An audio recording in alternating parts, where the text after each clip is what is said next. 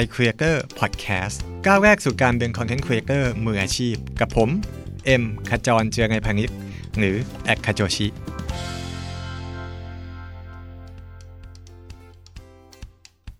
สวัสดีครับท่านผู้ชมต้อนรับเข้าสู่ iCreator Podcast นะครับ episode นี้พิเศษมาก ๆ เลย ผมได้สาวสวยที่แบบ หลายคนน่าจะติดตามผลงานของเขาอยู่แล้วก็ นอกจากจะเป็น creator แล้วก็ยังเป็นเจ้าของบริษัท แล้วก็ยัง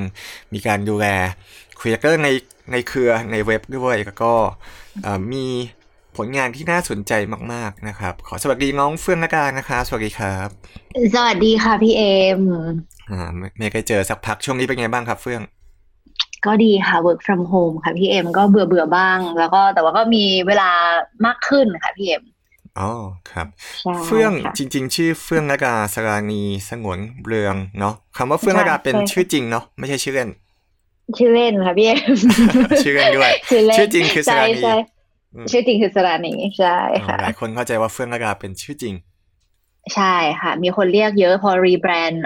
เฟื่องระดาเป็นระดา ก็มีคนเรียกว่าคุณระดาอะไรอย่างเงี้ยค่ะก็มีมากมายใช่ค่ะ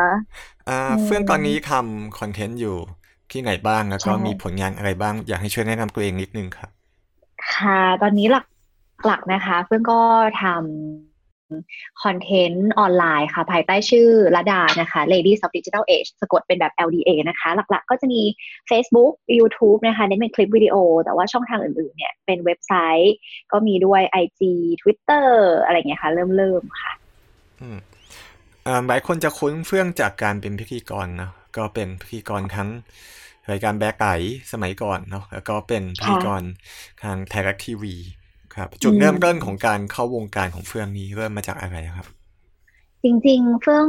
เข้าวงการครั้งแรกเนี่ยก็ตอนอายุสิบเก้าค่ะ ประมาณนั้นตอนนั้นเป็นพิธีกรอยู่ที่ช่อง True Insight ก่อนยังเรียนไม่จบเลยตอนนั้น แล้วก็ได้เข้าไปเนี่ยเป็นเพราะว่าเออจริงๆ ชอบร้องเพลงค่ะ แล้วก็ไปประกวด AF แล้วทีนี้พอติดเข้าไปรอบแบบ 50 คนสุดท้ายอะไรเงี้ยค่ะ ผู้ใหญ่ก็น่าจะเห็นแล้วก็เลยเหมือนแบบ ให้โอกาสลองเรียกไปแคสเป็นพิธีกรอย่างเงี้ยค่ะ ปีแรกก็ไม่ติดแต่ปีที่สองก็โดนเรียกอีก แล้วก็เลยรู้สึกว่าโอเคแปลว่าผู้ใหญ่เห็นอะไรบางอย่างในตัวเราแหละเราก็เลยต้องพัฒนาตัวเอง เราก็เลยเหมือนได้โอกาสมาทำงานสายพิธีกรตั้งแต่ตอนนั้นค่ะ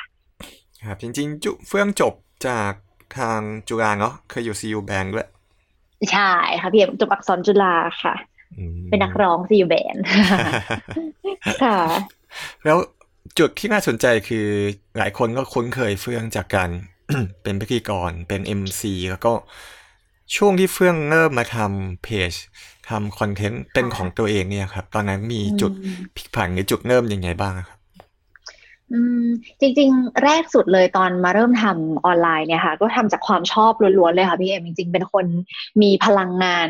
เหลือเป็นคนเหมือนว่าไม่ชอบอยู่ว่างการเวลาที่ตัวเองยุ่งๆเนี่ยจะแบบมีความสุข แล้วก็เมื่อก่อนพอทำงานเป็นเป็นพิธีกรก็ทำหลายที่ใช่ไหมคะอยู่ช่องนู้นช่องนี้เป็นดีเจเป็นอะไรเงี้ยค่ะดูแบบไตอะไรเงี้ยค่ะ แต่ว่าเราก็จะมีเวลาว่าง ทีนี้เราก็เลยเอ่อเริ่มทำจากจากความชอบของเราจริงๆ เริ่มช่อง YouTube ครั้งแรกเนี่ยเพราะว่าอยาก ร้องเพลงก่อน ก็คือชอบร้องเพลงแล้วเห็นแบบ เพื่อนๆน้องๆ cover อะไรเงี้ยซีอูแบนเราก็เลยแบบอยากทำบ้างอะไรเงี้ยค่ะ เราอยากร้องเพลง แต่ก็ทำทำทำแต่ก็ไม่ไม่ค่อยไปค่ะ แต่ว่าจุดที่จุดที่เริ่มมาไปเนี่ย ตอนนั้นก็คือซื้อกล้องตัวแรกแล้วก็แล้วก็เหมือนกับว่าเราก็หาข้อมูลอยู่นานค่ะ เพราะว่าเราก็เป็นคนอยากใช้เงินให้คุ้มค่าใช่ไหมคะเราก็ถามนู่นถามนี่ถามพี่ๆทีมงานที่แบบไตอะไรเงี้ยแหละค่ะว่าแบบเออกล้องอันไหนดีศึกษานู่นนี่นั่น แล้วก็สุดท้ายก็ได้กล้องตัวแรกในชีวิตมา ทีนี้ก็เลยรู้สึกว่า ก็อ่าเออหนึ่งก็คืออัดอัดอยากอัดคลิปเออเพื่อที่จะแบบถ่ายทอดเรื่องราวนี้ให้กับคนอื่นด้วยเหมือนกัน เพราะว่าเฟื่องเชื่อว่ามันมีผู้หญิงแบบเฟื่องเยอะที่แบบเออก็อยากได้รูปสวยแต่ว่าเลือกไม่ถูกมันมีกล้องเยอะ เราก็เลยเหมือนแบบมาเล่าในในแบบที่แบบเออเราเราทำไมเราตัดสินใจซื้อตัวนี้ เพราะอะไรเราแบบมีปัจจัยอะไรบ้างอะไรอย่างเงี้ยค่ะเราก็เลยเริ่มอัดคลิป ง่ายๆ ด้วย iPad เลยค่ะจำได้แล้วก็ตัดต่อเองใน iMovie อะไรเงี้ยเออแล้วก็แล้วก็อัพขึ้นไปประมาณเนี้ยค่ะพี่เอ็มตัวแรกก็ยังไม่ค่อยปังนะคะ แต่ว่าก็ก็ก็มีคนดูมากกว่าคลิปร้องเพลงจะเป็นเพราะว่า SEO มัน search เจอเออเป็นไปได้แล้วก็ทีนี้ก็ทำก็ไม่ได้แบบเริ่มทำจริงจังค่ะ ก็ก็ ทำปุ๊บก็สนุกดีเออรู้สึกว่าเราเรามีความสุขกับการได้แบบทำคลิปที่เป็นเนื้อหาของเราได้พูดในเป็นเป็นสไตล์ของเราเอง แบบไม่ต้องแบบเกรงใจอย่างใครอย่างสมมติเพื่องเป็นพิธีกรให้กับ ที่อื่นอะไรเงี้ยค่ะ คือเฟื่องก็จะรู้สึกเกรงใจนิดหน่อยแบบแบบเพราะบางทีมันก็จะต้องมีลุคที่เราจำเป็นจะต้องอยู่ในรายการนั้นๆ เช่นเป็นผู้ประกาศข่าวอะเราก็จะต้องเป็นลุคที่แบบนิ่งๆเนิบๆอะไรอย่างงี้ใช่ไหมคะหรือว่าถ้าเป็นในรายการก็จะเป็นแบบมันมี pattern รายการแบบที่เราอาจจะไม่ได้ไม่ได้เป็นตัวของตัวเองที่สุดอะไรเงี้ยค่ะ พอได้มาลองทำออนไลน์ก็รู้สึกว่าเอออันนี้มันมันหนึ่งเราชอบเนื้อหาที่เราได้นำเสนอออกไปด้วยกับสองคือเราก็ได้เป็นตัวของตัวเองมาก ๆ เวลาพูดเราก็เลย ชอบค่ะพี่เอ็มแต่ก็ทิ้งช่วงระยะไว้สักพักใหญ่ ๆ เลยค่ะ แล้วก็แบบก็ทำทำคลิปเขาเรียกว่ารายสะดวก อยากทำอะไรก็ทำอะไรอย่างเงี้ยค่ะพี่เอ็มจนจนจนมันมีอีกอีกอีกทิปปิ้งพอยต์หนึ่งก็คือเป็นรีวิวกล้องอีกตัวหนึ่งเหมือนกัน อันนั้นจริงๆเขียนเป็นทั้งบทความด้วย แล้วก็แล้วก็เอ่อทำคลิปด้วยค่ะ บทความเนี่ยปล่อยไปก่อนนานมาก แล้วก็คลิปนี่คือแบบ ตามหลังมาเก็บเกือบอีกหกเดือน คือจริงๆ กล้องมันควรจะเอาไปแล้วอะไรเงี้ยแต่ว่าเหมือนเฟื่องได้เป็นคนแรกๆในในในในประเทศในประเทศไทยมั้งคะที่ได้จับกล้องตัวนี้อะไรเงี้ยเพราะว่าจริงๆ ตอนนั้นก็รีวิวอะพูดชื่อแบรนด์ได้ก็โซนี่ก็คือแบบเขาเขาให้ให้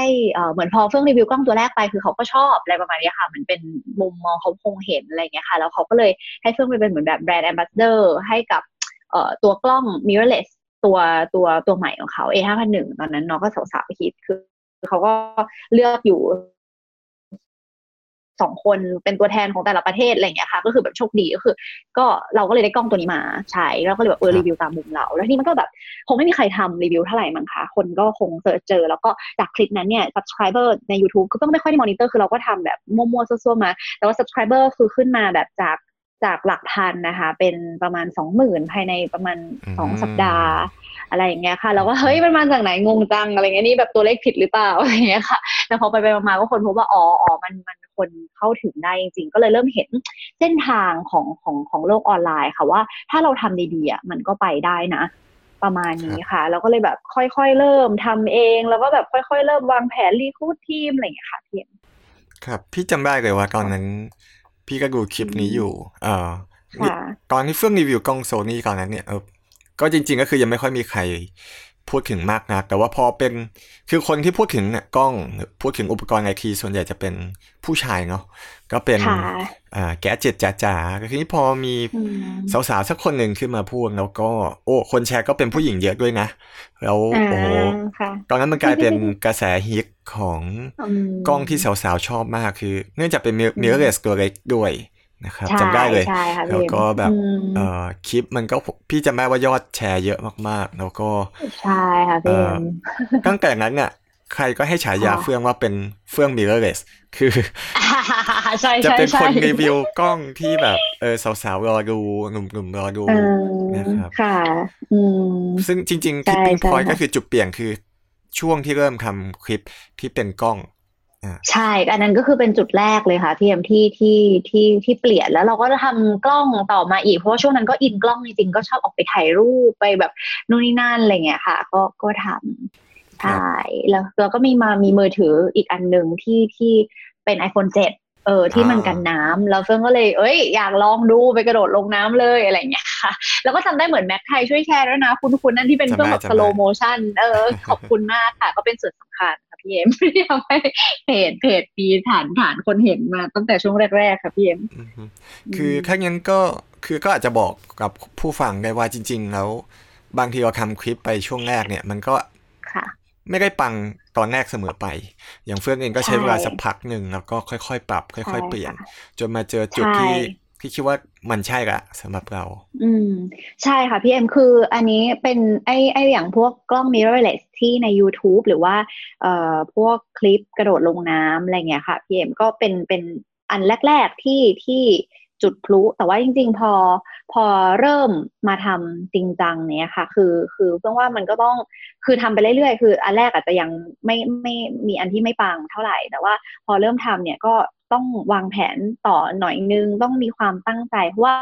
อย่างพอจริง ๆ แล้วเนี่ยเออเพิ่งเริ่มเห็นโอกาสจากออนไลน์จาก YouTube ใช่ไหมคะ แต่ว่าอันที่พอเพิ่งเริ่มรีคูดทีมแล้วมาลุยทำจริงๆเนี่ยเฟื่องเน้นไปที่แพลตฟอร์ม Facebook เพราะว่าตอนนั้นเนี่ยเราเฟื่องรู้สึกว่าเพิ่งเข้าใจศึกษาอัลกอริทึมของ Facebook แล้วก็เราก็เหมือนลองเล่นลองเล่นกับมันนะคะเออทั้งทั้งแบบเอโพสต์ไม่ให้ทีเกินไปอ่าโพสต์แบบ ทุก ๆ อย่างให้ให้มันเป็นคอนเทนต์ที่ดีอย่างต่อเนื่องเหมือนคัดเลือกทุกคอนเทนต์ว่าอันเนี้ยมันมันต้องแบบเหมือนทำแต้มแฮตทริกอะไรเงี้ยที่มันต้องต้องปังปังปังติดกันแล้วแบบ reach organic reach มันก็จะไกลอะไรเงี้ยค่ะ ก็ก็ทำแบบนั้นค่ะพี่เอ็มก็เลยแบบว่าตอนที่มาเริ่มไปก็คือเน้นที่ Facebook เลย YouTube ก็คือแบบทำต่อไปเรื่อยๆ มันก็จะค่อยๆ ขึ้นแต่ว่า Facebook เนี่ยเหมือนเราก็ตั้งใจลุยให้มันแบบ เออไปต่อได้ตามคอนเทนต์ที่ audience ของเราอยากได้อะไรอย่างเงี้ยค่ะ ครับ ตอนที่เฟื่องเริ่มมอง target ของตัวเองคือ เวลาเราทำคอนเทนต์เนาะเราต้องวาง position ตัวเองนิดนึงว่า เอ๊ะ ฉันจะเป็นแบบนี้นะอ่าคลิปของฉันจะออกเป็นแนวนี้นะ หรือว่าฉันจะทำยังไงให้ไม่ชนกับคนอื่นหรือไม่เหมือนคนอื่น เฟื่องวางโพสิชันของตัวเองในช่วงแรกเนี่ยครับ ตอนนั้นวางไว้ว่าไงบ้าง อืม คือเฟื่องก็วางจากตัวของเฟื่องเองเลยค่ะ เพราะว่าจริงๆ เฟื่องรู้สึกว่าเฟื่องอะในฐานะผู้หญิงในวงการไอทีเฟื่องมองว่าเฟื่องไม่เก่ง คือเฟื่องเป็นคนคนหนึ่งที่อยากเรียนรู้เรื่องราวใหม่ ๆ มากกว่าว่าแบบเออเรื่องนี้มันเป็นอะไรยังไงบ้างอะไรอย่างเงี้ยค่ะ ก็ เออเฟื่องก็เลยเหมือนมองจากเหมือนว่าเฟื่องเป็นตัวแทนของคนที่อยากรู้เรื่องนี้แล้วเฟื่องก็ไปศึกษามาให้แล้วมาเล่าแบบเพื่อนสู่เพื่อนให้ฟังด้วยกันในภาษาแบบที่เฟื่องเข้าใจเออเฟื่องเริ่มจากคนที่ไม่รู้ศึกษาจนรู้แล้วมาเล่าต่อ เนี่ยก็เลยเหมือนเป็นจุดว่าเฟื่องเฟื่องเล่าแบบเนี้ยเออแล้วมันก็เลยอาจจะไปทำให้คนที่เขาเป็นผู้หญิงแบบเดียวกันกับเฟื่องที่ไม่รู้เหมือนกันอะก็อาจจะฟังแล้วเข้าใจได้ง่าย ราะว่าเพื่อนก็เริ่มแบบตั้งคำถามแบบที่คนน่าจะสงสัยอะไรเงี้ยค่ะ แล้วเพื่อนก็แบบศึกษามาตอบให้ประมาณนี้ค่ะอืมคืออุปกรณ์ไอทีเนี่ยเราจะคุ้นเคยกับผู้ชายเนาะคือเปิดมาปุ๊บโอ้ว่าเลยครับ สเปคแรมเท่าไหร่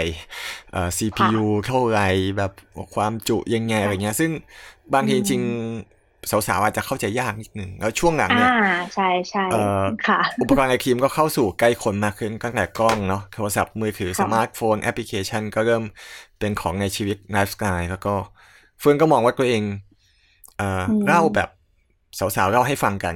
นะใช่ค่ะอันนี้ก็เป็นอีกอีกอีกข้อหนึ่งด้วยเพราะว่าจริงๆตั้งแต่เฟื่องเข้ามาทำงานในวงการไอทีใหม่ๆ ก็พวกศัพท์พวกนี้ค่ะ คือเป็นศัพท์ที่เฟื่องจะต้องเรียนรู้มาก ก็คือจริงๆถ้าแบบคือคือเฟื่องกระโดดสายมาเลยจากแบบอักษรใช่ไหมคะ กระโดดมาแบบเข้ามาแวดวงนี้มันก็จะแบบ ROM RAM CPU GPU อะไรเงี้ย ซึ่งมันก็เยอะมากๆดังนั้นคือเฟื่องรู้สึกว่าผู้หญิงอะส่วนมากไม่อยากจะแคร์ เรื่องพวกนี้เท่าไหร่สุดท้ายเขาแค่อยากรู้ว่า เอ๊ะแรมเยอะแล้วมันยังไงนะ ROM เยอะแล้วมันยังไงต่อ ดังนั้นคือเหมือนเฟื่องมีหน้าที่แปลงพวกศัพท์เทคนิคพวกนี้ที่เฟื่องก็เคยศึกษามาแล้วเป็นเวอร์ชันที่แบบเออในมุมเฟื่องความคิดเห็นของเฟื่องแรมประมาณนี้ ถือว่าเยอะทำให้เครื่องมีประสิทธิภาพเร็วเหมาะกับคนแบบนี้นะอะไรอย่างเงี้ยค่ะเหมือนเฟื่องก็จะเชื่อมโยงเรื่องราวให้กับคนเป็นภาษาคนอีกทีที่แบบไม่ได้ไม่ได้กีเกินอะไรเงี้ยค่ะ ก็เลยคิดว่าคนน่าจะเข้าใจสิ่งที่เฟื่อง แปลงออกมาได้ง่ายขึ้น ใช่ค่ะ ครับ อยากถามวิธีคิดนิดนึงสมมติมีคลิปหนึ่งเนาะที่เฟื่องจะเริ่มทำอาจจะเป็นรีวิวกล้องสักตัวหนึ่งหรือว่ารีวิวมือถือสักตัวหนึ่งเฟื่องมีวิธีคิดวางสคริปต์ของตัวคลิป วางแผน วางการถ่ายยังไงบ้างครับ ตั้งแต่เริ่มจนจบวาง วางวางบอกทีมงานยังไงหรือบีบยังไงบ้าง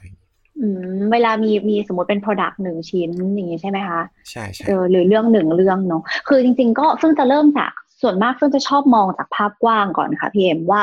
เออเรื่องเรื่องนี้หรือว่า Product ชิ้นนี้เราควรจะเล่ามุมไหนอะไรเด่น ซึ่งทั้งหมดทั้งปวงคือเฟื่องก็จะต้องเริ่มศึกษาจากภาพรวมของของทั้งหมดก่อนอะไรเงี้ยค่ะว่าเออเรื่องนี้เนี่ย มันมันควรจะเล่ามุมไหน เฟื่องก็ research จากหลากหลายหลายๆแหล่งอะไรเงี้ยค่ะ หรือว่ามีของมาเฟื่องก็พยายามจะ test ในทุก ๆ มุมดูนู่นนี่นั่น แล้วก็เฟื่องก็จะ list ออกมาเป็น bullet ว่าเฟื่องจะเล่าเอ่อเรื่องนี้ยังไงอะไรประมาณเนี้ยค่ะพี่เอ็มลองเฟื่องเพิ่งจะชอบคิดเป็นบุลเลตก่อนแล้วก็ค่อยๆมาแบบ fill in the blank อะไรเงี้ยว่าสมมติเรื่องนี้เราจะส่วนใหญ่เพิ่งจะแยกเป็น intro body แล้วก็ conclusion ว่าเรื่องนี้ intro ทำยังไงให้ดึงดูด ความน่าสนใจของของคน เออว่าเราเราเรื่องเนี้ยสมมติเป็นเราเราจะดูคอนเทนต์นี้จะไปทำไมนะอะเราก็จะส่วนมากก็จะเปิดไปด้วยคำถาม หรือเอ่อเบนฟิตบางอย่างที่มันจะช่วยช่วยให้คนที่ดูคอนเทนต์เนี้ยเอ่อรู้ว่าชีวิตเขาจะดีขึ้นยังไง หรือว่าตอบโจทย์ pain point เขายังไง อะไรเงี้ยค่ะแล้วเฟื่องก็ค่อยๆไล่เรื่องไปให้แบบค่อยๆเล่าให้มันครบทุกๆ angle แล้วก็สรุป อะไรประมาณเนี้ยค่ะพี่เอ็มสนใจที่ช่วงช่วงเริ่มเนาะคือด้วยด้วยความที่แพลตฟอร์มหลักของเฟื่องอาจจะเป็น Facebook ก่อน เพราะงั้นค่ะเอ่อคือโดยธรรมชาติของ Facebook คลิปเนี่ยช่วงแรกก็ต้องฮุกเลยก็คือเหมือนอ่า15วิใช่แรกใช่ก็ต้องแบบโอ้เอาคนให้อยู่แล้วอะไรเงี้ยครับ ซึ่งค่ะเฟื่องก็เลยดึงขมวดปมแล้วก็มีอินโทรที่น่าสนใจ พอหลายคนที่ดูคลิปเฟื่องเนี่ยจะชอบช่วงแรกมากว่าแบบโหโอ้เออปังดีค่ะน่าสนใจดี เออวิธีขมวดปมขอบคุณช่วงแรกค่ะหรือฮุกช่วงแรกเนี้ยครับเออเฟื่องเฟื่องค่ะมองว่าไงบ้างจริงๆอันเนี้ยก็มีทั้งคนชอบและไม่ชอบนะพี่เอ็มหลายคนก็บอกว่าหนวกหูจังเลยเพราะเพื่อน เพราะเพื่อนก็จะแบบเหมือนเพื่อนก็เพื่อนก็ยึดหลักนี้แหละว่าจริงๆแบบห้าวิแรกคือมันต้องฮุกเลยอะไรเงี้ยแล้วแบบเมื่อก่อนอืมคือคือ Facebook พอมันเริ่มออโต้เพลย์คือเพื่อนก็จะต้องแบบเหมือนทำให้คนแบบตกใจว่า เอ้ย อันนี้เนี่ยคนนี้จะมาพูดอะไรกับฉันอะไรเงี้ยเพื่อนก็จะแบบเออพยายามขมวดมัน วิธีคิดของเฟื่องคือเฟื่องก็พยายามจะทำให้มันเป็นประโยคที่กระชับแล้วก็เข้าใจง่ายที่สุดที่จะสรุปเนื้อหาทั้งหมดในคลิปอะค่ะพี่เอ็มพยายามบอกว่า อย่างเช่นสมมติเป็นสินค้าเฟื่องก็จะไฮไลท์ขึ้นมาว่า อันเนี้ยมันมันเด่นเด่นๆที่สุดของมันอะคืออะไรอะไรเงี้ยค่ะ เช่นสมมติว่ามือถือเอ่อสเปคดีราคาไม่เกินสองสามพันบาท หรืออะไรเงี้ยค่ะ แบบมันก็จะเหมือนฮุกว่าเรื่องเนี้ยมันจะเกี่ยวกับคนยังไง อย่างเช่น สมมติว่าคนเราก็ชอบของถูกของคุ้มเอ่อของสเปคดีหรืออะไรเงี้ยค่ะ คือเพื่อนก็สมมติมันมีในตัวมันจริง ๆ ที่มันแบบเรื่องพวกเนี้ยมันเด่น คือเพื่อนก็จะหยิบขึ้นมา เป็นเป็นท็อปเป็นเป็นเอ่อประโยคเปิดตอนแรก หรือถ้าสมมติมันเป็นเรื่องแบบไกลตัวจริงๆจริงๆนอกเหนือจากเรื่องแบบแกดเจิตอะไรเงี้ยจริงๆพวกแบบเรื่องอนาคตเนี่ยค่ะซึ่งก็จะชอบมากแล้วก็สนุกมาก อย่างเช่นพวกแบบ Neuralink Facebook Horizon หรืออะไรเงี้ยค่ะ ที่จริงๆแล้วถ้าเล่าไม่ค่อยดีคือคนอาจจะไม่สนใจ คือเพื่อนรู้สึกว่ามันเป็นเรื่องที่ดูเหมือนจะไกลตัวจริงๆอะมันมีมันเฮ้ยมันใกล้เข้ามาแล้วนะอนาคตของเราอะไรเงี้ยค่ะ คือเพื่อนก็จะอืมพยายามหาจุดที่มันเชื่อมกับ คนให้ได้มากที่สุดให้เขาแบบพอ relate ได้ว่าเรื่องเนี้ยมันจะมาเปลี่ยนชีวิตเขายังไงอะไรเงี้ยค่ะ อย่างเช่นสมมติ neural link คือมันก็เป็นเรื่องแบบซับซ้อนประมาณนึงใช่ไหมคะ ที่แบบเออถ่ายถ่ายถ่ายทอดพลังเอาขึ้นสมองมาสั่งการสิ่งต่างๆอะไรเงี้ยค่ะเฟื่องก็จะพาดหัวแบบแบบเออเหมือนมีพลังจิตอะไรเงี้ยที่แบบให้คนพอพอแบบนึกนึกออกได้อะไรเงี้ยค่ะพี่เอ็มว่าเรื่องเนี้ยเฮ้ยพอมันเป็นเรื่องที่เกี่ยวกับเขาจริง ๆอะแล้วมันจะเห็นเป็นภาพประมาณไหนประมาณ อ็มอืมครับเอ่ออีกมุมหนึ่งที่น่าสนใจของเฟื่องคืออินฟลูเอนเซอร์หลายคนก็มี channel ของตัวเอง มีเพจ มี YouTube ของตัวเองก็อยู่ในการทำคอนเทนต์ของตัวเอง แต่อยู่ดีๆวันหนึ่งเฟื่องก็เหมือนเปลี่ยนแบรนด์ แล้วก็ค่ะมีทีมงานเพิ่มเข้ามา มีการรีแบรนด์เพจเป็นชื่อใหม่ด้วย ซึ่งโหตอนที่เปลี่ยนชื่อเนี่ย ทุกคนคือหาว่าแบบ เฮ้ย กล้าเปลี่ยนชื่อเลยเหรอ เป็น LDA มีสาวๆเข้ามาอีกหลาย ๆ คนนะครับ อืมอืมแล้วก็ค่ะตอนนี้เหมือนกับเป็นรูปแบบของบริษัทมากขึ้น ตอนนั้นใช่อยากถามแบบตอนที่เปลี่ยนจากเป็นเป็นอินดิวิ u a l คนเดียวเนี่ยมาเป็นรูปแบบของคัม p a นีเนี่ยครับ ตอนนั้นมองไว้ยังไงบ้าง คือจริงๆตั้งแต่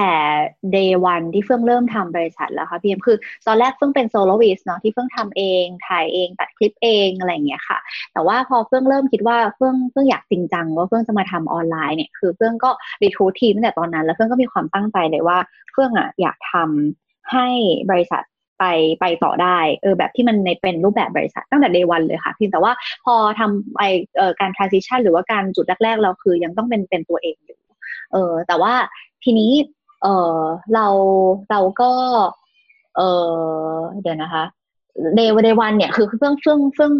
เฟื่องทำบริษัทเพราะว่าจริง ๆ เฟื่อง drive ด้วยด้วย passion ของเฟื่องคือเฟื่องมีจุดยืนว่าเฟื่องเชื่อว่าแบบทุกคนควรได้ปลดปล่อยศักยภาพสูงสุดของตัวเองออกมา แล้วก็ด้วยการติดอาวุธความรู้ด้านเทคโนโลยีที่เราบังเอิญเนี่ยได้ได้มาจับตรงนี้แล้วเราอินเนี่ยเราก็อยากจะทำให้คนแบบเก่งขึ้นฉลาดขึ้น ดังนั้นคือ น้องๆทุกคนที่มาทำงานกับเฟื่องเนี่ยก็คือเราเราเมีวิชั่นนี้ยึดโยงกันมาด้วยกันตั้งแต่แรกอยู่แล้วดังนั้นจริงๆตั้งแต่เป็นเฟื่องระดาอะไรเงี้ยค่ะ ตอนนั้นทีมก็ขยายมีไซส์แบบสิบคนอะไรเงี้ยก็ก็ก็ยังใต้ชื่อเฟื่องลดา คือเพราะว่าเฟื่องแบบอยากทำคอนเทนต์จริงๆ คือเฟื่องไม่ได้แบบมาไลฟ์สไตล์จ๋าแบบอะไรเงี้ยค่ะ คือเฟื่องรู้สึกว่าเฟื่อง มีความเชื่อว่าเฟื่องอยากให้คอนเทนต์ที่ดีมันส่งไปเปลี่ยนแปลงชีวิตคนเนี่ยคือสิ่งที่เฟื่องอิน ดังนั้นเนี่ยมันก็เลยเอ่อเริ่มมาแบบนี้อยู่แล้ว แล้วก็ทีมก็ค่อนข้างรู้ว่าจริงๆอะตั้งแต่ก่อนที่จะรีแบรนด์เป็นลดาเนี่ยคือเฟื่องก็พยายามพูดอยู่แล้วว่าให้ treat เฟื่องลดาเป็นแบรนด์คือแบบอย่าพยายามคิดว่านี่คือตัวพีให้คิดว่านี่คือแบบหมายถึงแบบที่ที่คนจะมารวมกันอะไรประมาณเนี้ยค่ะ แต่ว่าพอพอเออคิดไปคิดมาจะจะรีแบรนด์เนี่ย ก็ก็ทำการบ้านหนักเหมือนกันนะพี่เอ็มจริงๆชื่อเนี่ยคือคิดมาเป็นหกเจ็ดเดือนคิดทั้งวันทั้งคืนนะคะคิดแล้วก็จะเบลอมันมีชื่อเยอะมากเต็มไปหมดเลยพี่เอ็มแล้วเราจะใช้อะไรแล้วเราจะแบบยังไงดีนะ ที่แน่คือเฟื่องไม่อยากให้เป็นเฟื่องลดาเฟื่องไม่อยากให้คนยึดติดว่า เออเฟื่องและและแบบเรื่องไอทีที่เป็นผู้หญิงอะมันจำเป็นจะต้องแบบมาอยู่กับคนคนเดียวเท่านั้นหรืออะไรเงี้ยค่ะเฟื่องรู้สึกว่าไม่มันทุกคนทำได้เออเฟื่องมีความเชื่อแบบถ้าเฟื่องทำได้ทุกคนก็ทำได้ ดังนั้นคือ ก็เลยคิดไปคิดมาแล้วก็สุดท้ายก็ได้มาเป็นกิมมิกนี้ค่ะ แบบตอนแรกก็ระดาเคยเคยพูดนานแล้ว แต่แบบพอระดาเนี่ยก็รู้สึกมันโบราณใช่ไหมพี่จริงๆแล้วชื่อเครื่องระดามันก็ดูไม่ไอทีอยู่แล้ว แต่ว่าพอแบบเออพอเราย่อเล่นกับคำให้กลายเป็นแบบ lady of digital age เฮ้ยความหมายมันได้ว่ะเออแล้วก็นู่นนี่นั่นก็เลยแบบเตรียมเตรียมแผนการแล้วมันก็ตรงกับสิ่งที่แบบเพิ่งอยากทำอยู่แล้วว่าผู้หญิงกับเทคโนโลยีใครๆก็ทำได้อะไรประมาณนี้ค่ะ ก็เลยแบบ ลองดูรีแบรนด์ แต่คนก็อันไลค์เพจไปเยอะเหมือนกันนะคะพี่เอ็มอันนี้เป็นแบบอินไซต์ใช่ใช่ใช่ช่วงช่วงแรกหลังจาก ก็คือเราตื่นเต้นมากคือจริงๆอะเพิ่งคิดเยอะมากค่ะพี่เอ็มจริงๆมีท่าที่จะเล่นใหญ่กว่านี้เยอะมากจะทำหนังสั้นทำอะไรไม่รู้ของเพื่อนแล้วก็เหมือนมันก็ไม่ได้ร้อนสักทีคือเหมือนเพื่อนอยากแบบ ให้คนเข้าใจว่าจริง ๆ แล้วเนี่ยเออเพิ่งทำวันนี้เพิ่งทำไปเพื่ออะไรเพิ่งมีความฝันยังไงในการที่แบบอยากจะให้ทุกคนผู้เชื่อในเรื่องความแบบ เท่าเทียมกันของมนุษย์อะไรเงี้ยค่ะบาบาอะไรเงี้ยแต่ว่าเออสุดท้ายก็เล่นพยายามเล่นใหญ่แต่มันก็ไม่ไม่ไม่ได้ท่าที่แบบ perfect ที่สุดจริง ๆ สุดท้ายก็เลยเหมือนก็นี่แหละ ตัดสินใจแบบอะปล่อยคลิป นิดหน่อยเออทำรีแบรนด์แบบแบบที่เนี่ยนี้คือเล่นเล่นเล่นใหญ่น้อยกว่าที่คิดไปตอนแรกเยอะมากเลยนะเออแต่ว่าพอสุดท้ายพอเปลี่ยนชื่อเปลี่ยนชื่อไปเนี่ยพี่เอ็มก็วันนั้นก็นั่งมอนิเตอร์ค่ะพี่เอ็มเออก็เปลี่ยนโลโก้เปลี่ยนชื่อโอ้ยก็หลายอย่างโลโก้ก็มีคนแบบนี่อะไรอะเพจอะไรนึกว่าลาซาด้าอะไรเงี้ยซึ่งโลโก้ก็ค่ะคิดนานมากจ้างคนนู้นคนนี้มาแบบ แบบปรับไม่รู้กี่รอบอะไรเงี้ย แล้วก็ชื่อด้วยค่ะ ก็นั่งมอนิเตอร์ก็เห็นแบบอ้าวตายแล้วมีคนค่อยๆ ลดหัวไปจากเพจ ซึ่งโอเค มามองดูตอนนี้ก็อาจจะเป็นแบบเขาอาจจะกดไลค์ไว้นานแล้ว แล้วเขาก็อาจจะไม่รู้ว่าอันนี้คืออะไร แล้วเขาก็เลยเออเหมือนเคลียร์พอมันขึ้น noti ว่าเพจนี้เปลี่ยนชื่อใช่ไหมคะ ก็อาจจะเป็นประมาณนั้น อ๋อ แล้วมันจะเวลาเปลี่ยนชื่อทีนึงก็ลำบากเหมือนกันค่ะ มันต้องมีท่าในการค่อยๆ เปลี่ยน เพราะว่า Facebook ไม่ยอม ก็จะแบบเด้งอาจจะเด้งบ่อยหน่อยไปหน้าไปหน้าโนติคนอื่นอะไรอย่างเงี้ยค่ะ ใช่ เอ่อตอนนี้คนตาม LDA เนี่ยครับ ก็ใน Facebook ก็อยู่ประมาณอ่าเก้าแสนห้าเนาะประมาณเกือบล้านหนึ่งนะครับ ของ YouTube เองก็เจ็ดแสนสี่ละ ก็เยอะมากนะครับพี่ดูความถี่ของคลิปก็เยอะเหมือนกันนะ คือสัปดาห์เนี่ยโหมีน่าจะหลายสิบคลิปเลยปกติเราเราวางจำนวนคลิปหรือว่าวางพ อพอตอนนี้ไม่ใช่เฟื่องเองละเป็นเป็นทีมแล้วแล้วก็มีสาวๆหลายคนมาผัดกันไปเนี่ยครับ ตอนนี้ก็วางโพสิชันยังไงวางเชดูของการทำคอนเทนต์ยังไงวางกลยุทธ์ของคอนเทนต์ยังไงบ้างนะครับ จริง ๆ เรื่องนี้ค่ะพี่เอ็มก็ยอมรับว่าเป็นเรื่องที่เฟื่องยังอ่อนอยู่ ก็คือเคยคิดเคยคิดตั้งแต่แรก แล้วว่าเราจะแบบ balance ยังไงดีนะ เพราะว่าสมมติไปเวิร์กช็อปกับเอ่อ YouTube creator อะไรเงี้ยค่ะเขาก็ชอบบอกว่าให้ทำสม่ำเสมอสิปล่อยทุกวันอังคารพฤหัสไหมคนจะได้รอติดตามหรืออะไรอย่างเงี้ยค่ะ แต่พอเฟื่องใช้เป็น content driven เนี่ยค่ะเฟื่องใช้เนื้อหานำเฟื่องก็เลยรู้สึกว่าเฟื่องไม่สามารถที่จะfix วันปล่อยได้ขนาดนั้น เมื่อไหร่ก็ตามที่มีเรื่องที่น่าสนใจน่าทำเราก็จะต้องเป็นคอนเทนต์ด่วนขึ้นมา แล้วก็จะต้องทำตามแบบเหตุการณ์บ้านเมือง ทีนี้ ถามว่าพอมีทีมที่จะต้องบริหารจัดการด้วยมันก็จะมีเรื่องของแบบ workload man-hour อะไรอย่างงี้ใช่ไหมคะว่าน้องตัดต่ออะทำยังไงให้น้องบริหารชีวิตตัวเองได้ ก็มันก็จะมีคอนเทนต์ประเภทที่ เออเป็น เป็นแบบ vanilla content อันนี้ยืมคำพี่เอ็มมาขอบคุณมาก เออ vanilla content ที่มันแบบ เหมือน เหมือนมันปล่อยเมื่อไหร่ก็ได้ เป็นคอนเทนต์ดี ๆ เป็น tips and trick อะไรเงี้ยค่ะ อันนี้ก็คือจะวางลงเป็นตารางตัดของน้องประจำคือ workload เนี่ยก็จะ ก็จะดูอย่างเช่น น้องคนหนึ่งเฟื่องก็วางไว้ให้แบบ ก็ปรับไปเรื่อยๆอยู่นะคะ แต่ปัจจุบันก็คือเหมือนให้น้องเออมีเวลาหนึ่งหนึ่งคลิปใช้ใช้ประมาณสามวันวางไว้แบบหลวมๆเออให้ให้ตัดเสร็จอะไรเงี้ยค่ะ ก็เราก็ตอนนี้มีตัดต่อน่าจะประมาณห้าคน เออมีห้าคนค่ะ เราก็เหมือนสลับกันไป แล้วก็ให้น้องอะเหลือสล็อตสำหรับงานด่วนด้วย เพราะว่าเฟื่องรู้สึกว่าอย่างของเฟื่องมัน เฟื่องไม่ได้เฟื่องให้คนตามเราที่คอนเทนต์เนาะเออดังนั้นคืออะไรที่มันต้องเร็วอะก็คือ เราก็ให้น้อง standby ทีมไว้เพื่อเพื่อทำสิ่งนี้อะไรอย่างเงี้ยค่ะ อืมประมาณนี้ค่ะพี่เอ็มครับ สาวๆในทีมงานตอนนี้มีใครบ้างนะครับ ฝากแนะนำนิดนึงแนะนำนิดนึงใช่ไหมคะก็ตอนนี้เอ่อเอ่อ ของเราก็หลักๆที่หลายคนอาจจะเห็น แล้วก็เป็นโอชีกันไปหมดแล้วคือน้องออยนะคะน้องออยละดา ก็อันนี้ก็เป็นเป็นน้องออยเนี่ยมาอยู่กับเราเต็มตัวเลย ก็ก็คือลุยให้น้องเออเฟื่องไปจีบน้องมาตอนแรกน้องก็ เรียนจบกฎหมายน้องก็อยากจะแบบไปไปสมัครงานทนายอะไรเงี้ยเฟื่องก็บอกไม่ต้องมาอยู่กับพี่ก็เลยมาอยู่กับเฟื่องเต็มที่เลย มา train ด้วยแบบมามาสอนให้นั่งทำคอนเทนต์เองด้วยคือเฟื่องมีอะไรเฟื่องก็คายตะขาบใส่น้องออยหมดเลยค่ะ ก็แบบอยากให้น้องได้ได้ shortcut ในสิ่งที่เฟื่องได้เรียนรู้มาทั้งหมดน้องก็แบบอยู่ตรงนี้ แล้วก็ปัจจุบันก็ก็มีน้องน้องน้องเบนซ์ค่ะเออน้องเปลี่ยนชื่อแล้วนะคะ น้องเบนซ์คือน้องน้องน้อง น้องเบนซ์คือคนที่หน้าหน้าคมคมหน่อยจริงๆน้องอายุน้อยอยู่ น้องเปลี่ยนชื่อเป็นน้องยาดานะคะ จริงๆน้องเป็นศิลปินด้วยเป็นเออจริง ๆน้องเป็นนักแสดงนักแสดงก็เอ่อมาอยู่กับเราด้วยก็ในในขาด้านการเป็นคอนเทนต์ออนไลน์อะไรอย่างเงี้ยค่ะ คือเราก็ผลักดันแล้วก็ดูแล มีน้องเตอร์เติ้ลนะคะ ก็อันนี้ก็เป็นเอ่อน้องเต่าเนาะที่หลาย ๆ คนก็โอชิเหมือนกันค่ะ ประมาณนี้แล้วก็ส่วนที่เหลือก็จะแบบเออวนเวียนผลัดเปลี่ยนกันไปอะไรประมาณเนี้ยค่ะพี่พี่เอ็ม ครับใช่ค่ะแต่ว่าก็เอ่อก็ไม่ได้มีแค่เฟื่องนะตอนนี้ก็จะมีหลายคนแล้วก็ใช่ใช่มีการคือตอนนี้ดีใจมากค่ะพี่เอ็มเพราะว่าตอนแรกอะเราก็ลุ้นมากอะพูดย้อนกลับไปตอน rebrand นิดนึงก็คือเราค่อนข้างกลัวเหมือนกันค่ะว่า ลูกลูกเพจหรือแบบอะลูกค้าเองก็ตามเนี่ยเขาจะรับกับ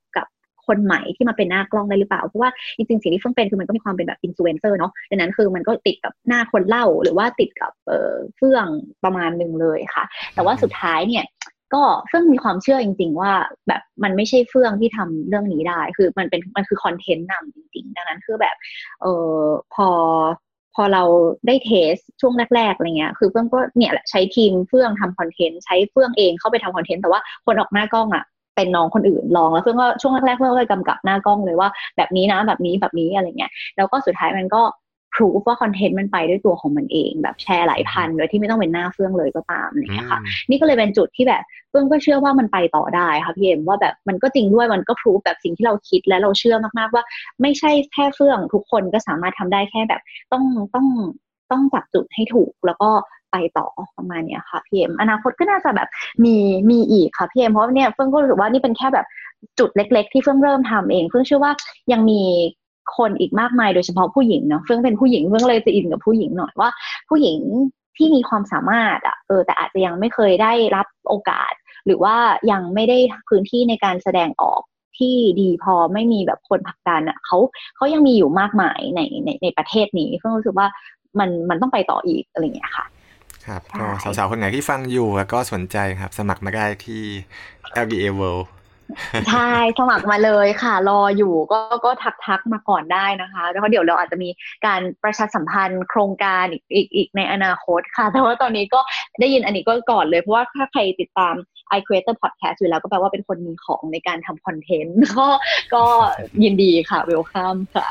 ครับอืมอืมค่ะพี่ชอบประเด็นที่เฟื่องพูดมากๆ คือ คือเราพออยู่ในวงการครีเอเตอร์เนี่ย เราจะเจอจุดหนึ่งที่ พอครีเอเตอร์เริ่มสร้างตัวเองให้เริ่มมีชื่อแล้วเนี่ยหลายคนติดกับแบรนด์ตัวเอง หลายคนติดกับชื่อตัวเอง หลายคนติดกับหน้าตัวเองที่จะต้องเป็นหน้าฉันจะต้องเป็นชื่อฉันแล้วพอวันหนึ่งที่เฟื่อง อาจจะไม่ถึงกับเรียกว่าปล่อยวางแต่ว่ามีการมีอืมแนวคิดที่คอนเทนต์นำไม่ใช่ฉันนำพอค่ะเป็นคอนเทนต์นำปุ๊บเอ่อ การจะ rebrand การจะกลายเป็น company หรือว่ากลายเป็น publisher เจ้าหนึ่ง มันก็สามารถทำได้แล้วพี่เชื่อว่าอืมเอ่อนี่น่าจะเป็น case study หนึ่งให้กับหลายๆอินฟลูเอนเซอร์เลยนะ ที่ค่ะอาจจะเป็นตัวอย่างที่ดีได้นะครับอืมค่ะเล่าให้ฟังเอ่อปีแล้วตอนที่เราจัด iCreator One Hundred ก็คือเราคุยกันว่าเฮ้ย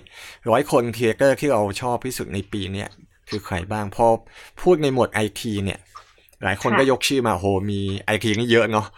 เอ่อือมค่ะอินฟลูเอนเซอร์เยอะมาก แต่พอเรามอง LDA เนี่ยมีความน่าสนใจในมุมที่เล่าให้ฟังเมื่อกี้ก็คือ การ rebrand จากบุคคลไปเป็นแบรนดิ้งค่ะกลายเป็น publisher ไปเป็นทีมงานเนี่ย โอ้ มันต้องใช้พลังใช้ความพยายามแล้วก็ใช้ความกล้า เยอะมากๆเลยนะครับใช่ค่ะพี่เอ็มก็คิดหนักค่ะค่ะ ครับนิดนึงก็ช่วงท้ายนะครับเอ่อช่วงนี้เหมือนค่ะมี ในตลาด micro influencer เพิ่มด้วย อืมอืมใช่ค่ะพี่เอ็มครับแนะก็นำเพิ่มนิดนึงอัน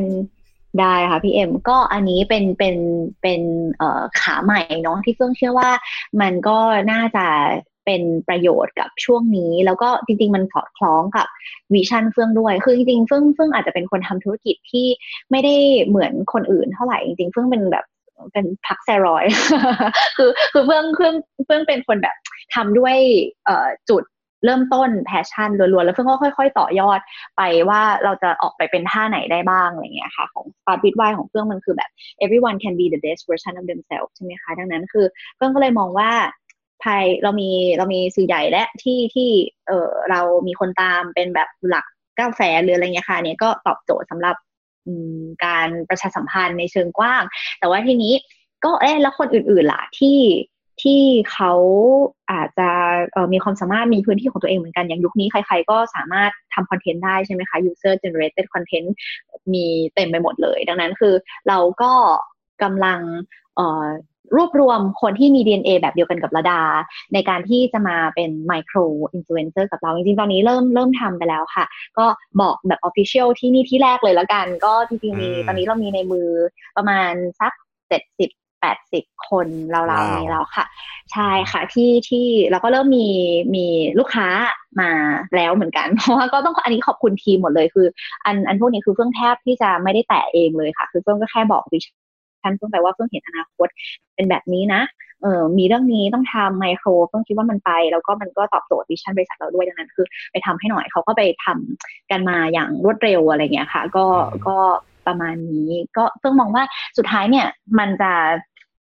เฟื่องเชื่อว่าสื่อจะถูก disrupt อีกหนึ่งรอบ อันนี้ก็พูดกับพี่เอ็มที่แรกเลยเหมือนกันเฟื่องรู้สึกว่าสื่อจะถูกดิสรับอีกหนึ่งรอบ ตอนนี้โทรทัศน์ถูกดิสรับมาเป็นออนไลน์แล้ว แล้วก็ต่อไปเฟื่องรู้สึกว่าสื่อมันจะถูก disrupt กลายไปเป็น channel channel คืออะไรเหมือนเป็นช่องทางสำหรับอาจจะเกิด social commerce เกิดขึ้นได้อะไรเงี้ยค่ะจริงๆเฟื่องเองก็เคยลองทำ social commerce มาอยู่ประมาณหนึงเพราะเราเห็นว่ามันจะมาตอนที่ทำเนี่ยอาจจะเร็วไปหน่อยเริ่มทำตั้งแต่ 2018 แต่ว่าตอนนี้เราก็จะเห็นว่าเทรนด์เนี่ยมันมันมาจริงๆไม่ว่าจะเป็น TikTok ที่สุดท้ายเขาก็ทำแบบเราอะที่เขาก็สามารถโพสต์แล้วก็มีลิงก์ที่คลิกไปซื้อได้เลยหรืออะไรอย่างเงี้ยค่ะ คือเฟื่องมองว่าสุดท้ายมันจะเป็น มันจะเป็นอีกอีกอีกทางหนึ่งเพราะว่าจริง ๆ เราเห็นความสำเร็จในประเทศจีนมาแล้วเนาะมีมากมายอะไรเงี้ยค่ะหรือว่าเดี๋ยวนี้แพลตฟอร์มในไทยเองก็มีเหมือนกันนะพวกแบบ Lazada Shopee ที่แบบไลฟ์แล้วซื้อหรืออะไรเงี้ยค่ะ แล้วเฟื่องว่ามันมันมีพื้นที่ตรงนี้ในตลาดอีก ตรงนี้ก็เป็นส่วนที่เพิ่งกำลังพยายามในการเอ่อไปไปไปในเวนี้อยู่เหมือนกันค่ะ ว่าว่าสุดท้ายคือเพิ่งว่ามันจะสุดท้ายมันตอนนี้มันยังเป็นแบบภาพ